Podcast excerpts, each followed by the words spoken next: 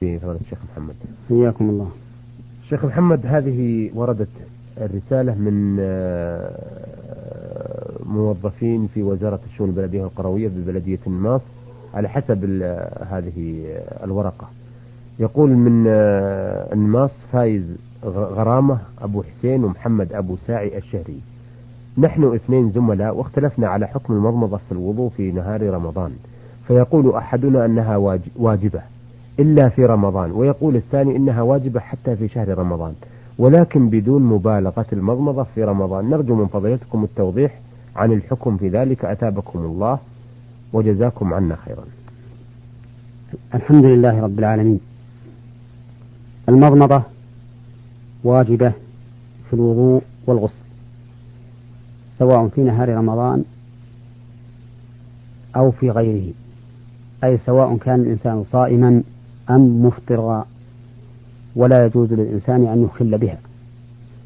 لكن الصائم لا يبالغ بها لقول النبي صلى الله عليه وسلم للقيط بن صبرة بالغ في الاستنشاق إلا أن تكون صائما. فإذا كان الاستنشاق لا يبالغ فيه في الصيام فالمضمضة من باب أولى. واعلم أن المضمضة للصائم تنقسم إلى ثلاثة أقسام. قسم واجب وهو ما إذا كان في وضوء أو غسل. وقسم جائز وهو ما إذا احتاج الصائم إليها. لنشاف ريقه ويبس فمه. فإنه يجوز حينئذ أن يتمضمض ليبل فمه بهذا الماء من غير أن يبتلعه. نعم. وقسم ثالث مكروه وهو إذا كان عبثا ولعبا فإنه يكره للصائم أن يتمضمض لأن ذلك لا حاجة له. نعم. فهو كذوق الطعام لا ينبغي أو يكره للصائم إلا لحاجة. آه هذه رسالة وردت من سعيد أحمد باغازي من مكة المكرمة. يقول شخص لن يصلي إلا من شهر رمضان فهل يصح صومه أم لا؟ هذا الذي لا يصلي إلا في نهار رمضان إن كان صلاته في, في نهار رمضان رجوع إلى الله وتوبة. من تركه للصلاة أثناء العام وعزم على أن يستمر على أداء الصلاة فيما بقي من عمره فإن صومه صحيح. حتى ولو قلنا بأن تارك الصلاة يكفر بترك فريضة واحدة كما قال به بعض السلف. فإن توبته تجب ما قبلها. أما إذا كان يصلي رمضان وهو مصر على أنه لن يصلي إذا خرج رمضان فإن كان يعتقد أن الصلاة لا تجب في غير رمضان فهو كافر وصومه مردود عليه وصلاته في رمضان غير مقبولة منه. وإن كان يعتقد الفرضية لكنه مصر على الترك. معصية لله وفسوقا فإنه يقبل منه الصيام. لكنه يخشى إذا ترك الصلاة بعد رمضان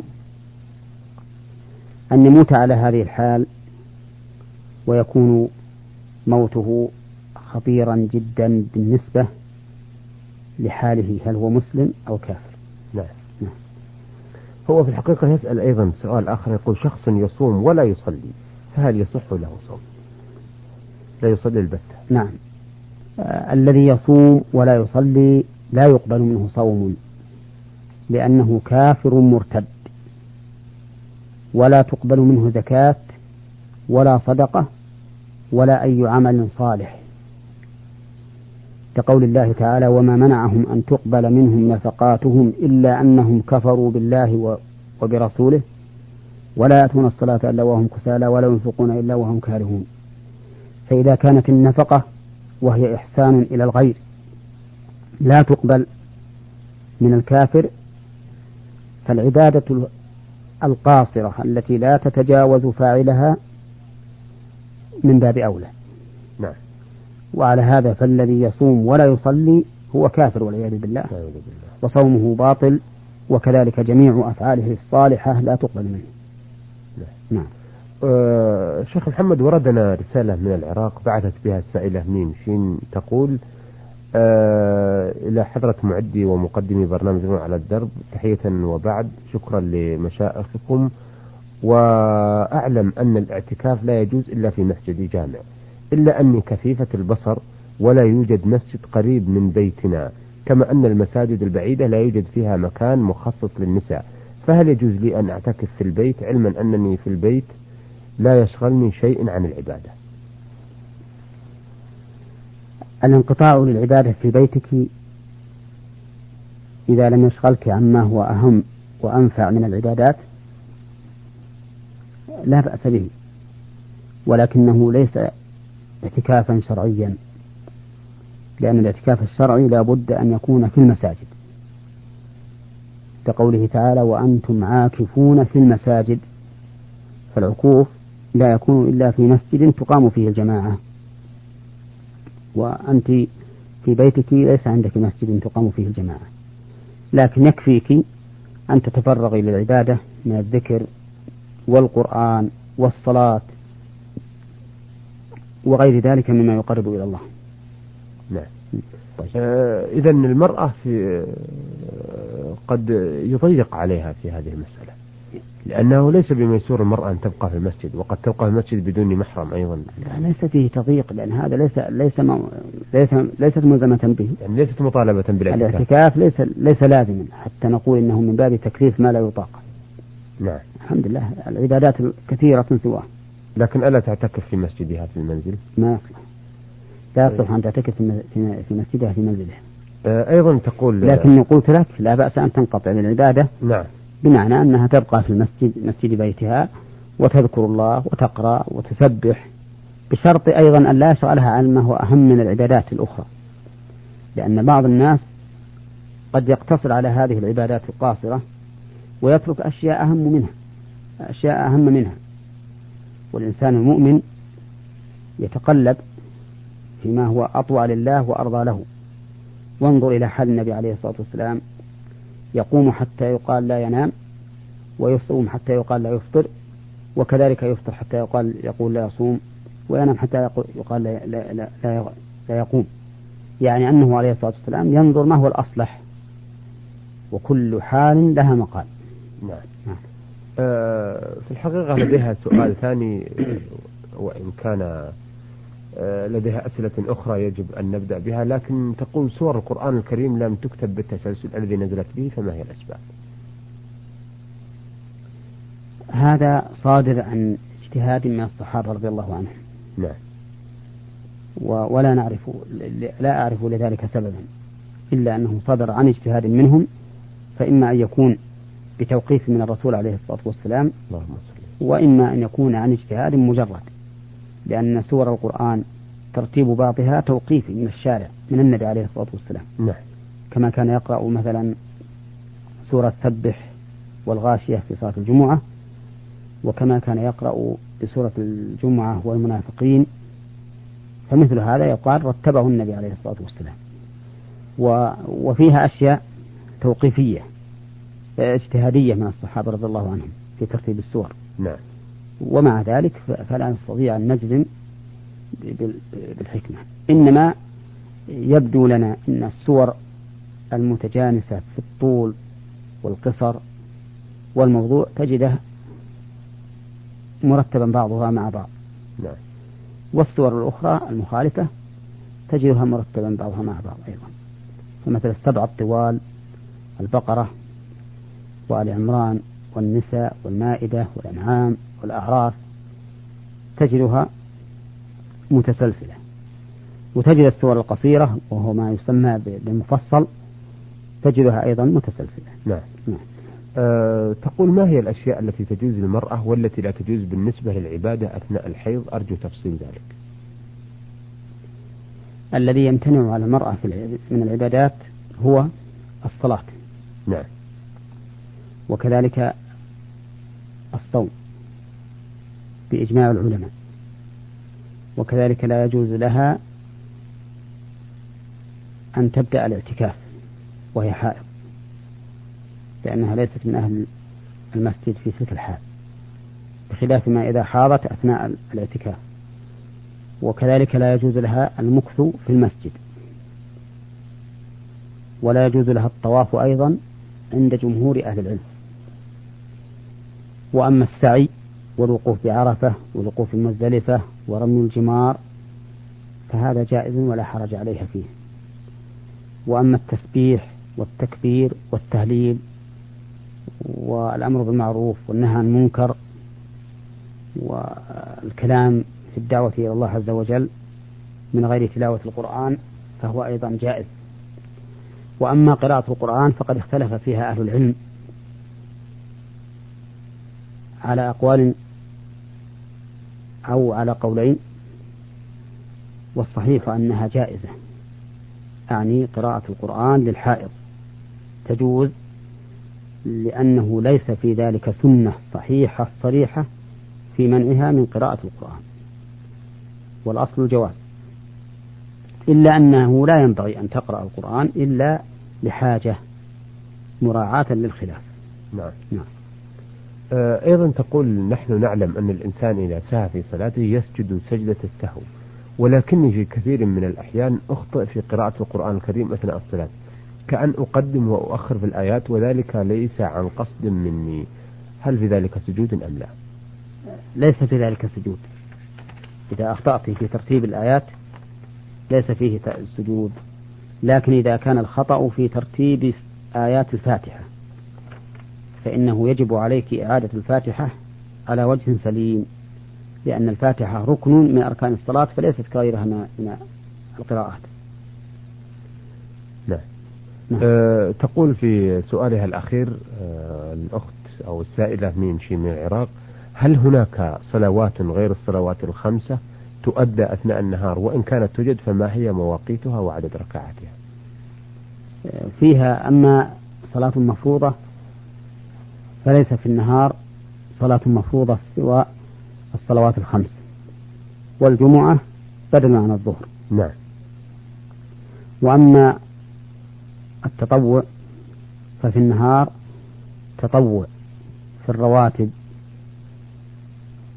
كراتبة الظهر أربع ركعات قبلها بسلامين وركعتان بعدها وكراتبة الفجر ركعتان قبلها وكذلك صلاة الضحى.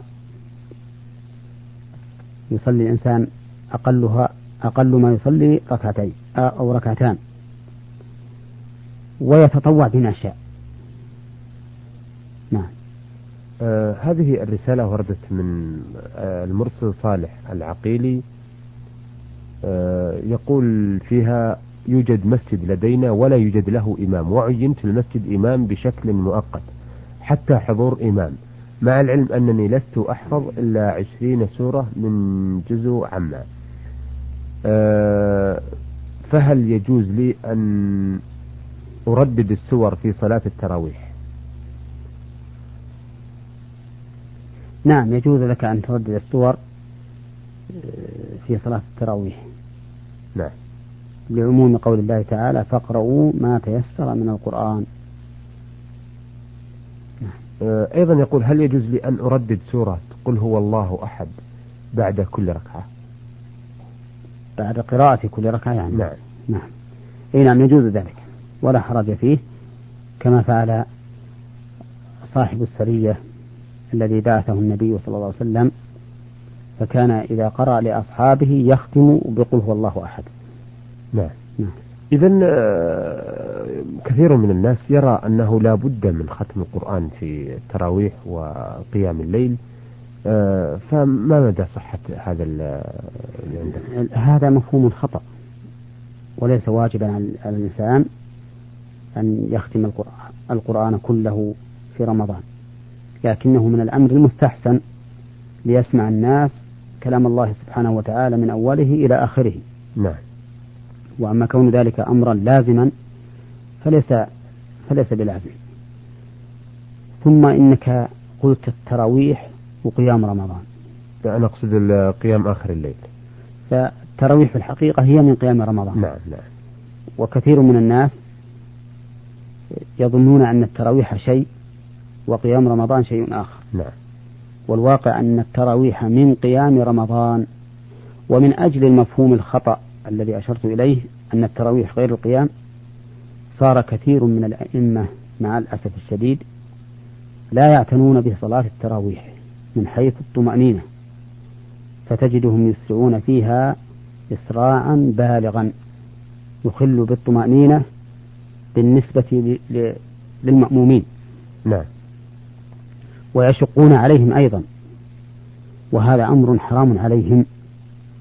لأن ترك الطمأنينة إذا كان الإنسان يصلي لنفسه هو حر. بمعنى أنه لا بأس أن يسرع إسراعا لكنه لا يخل بالطمأنينة.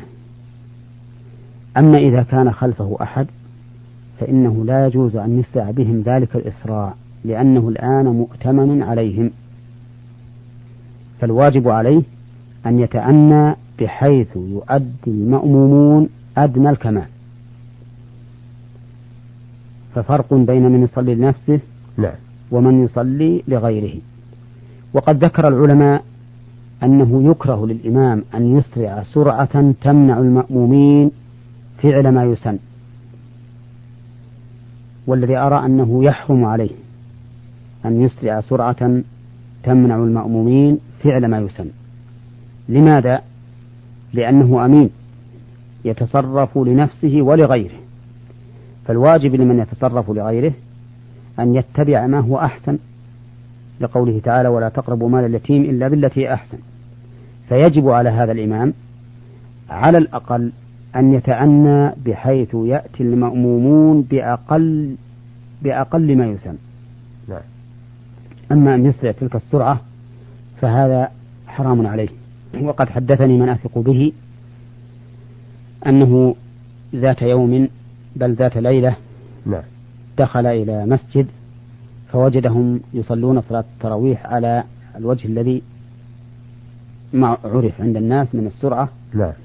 يقول فلما كان في الليل رأيت في المنام أني دخلت على أهل هذا المسجد وكأن فإذا هم يرقصون يرقصون نعم. رقصا كأن هذا والله أعلم إشارة إلى أن صلاتهم أشبه باللعب منها بالجد.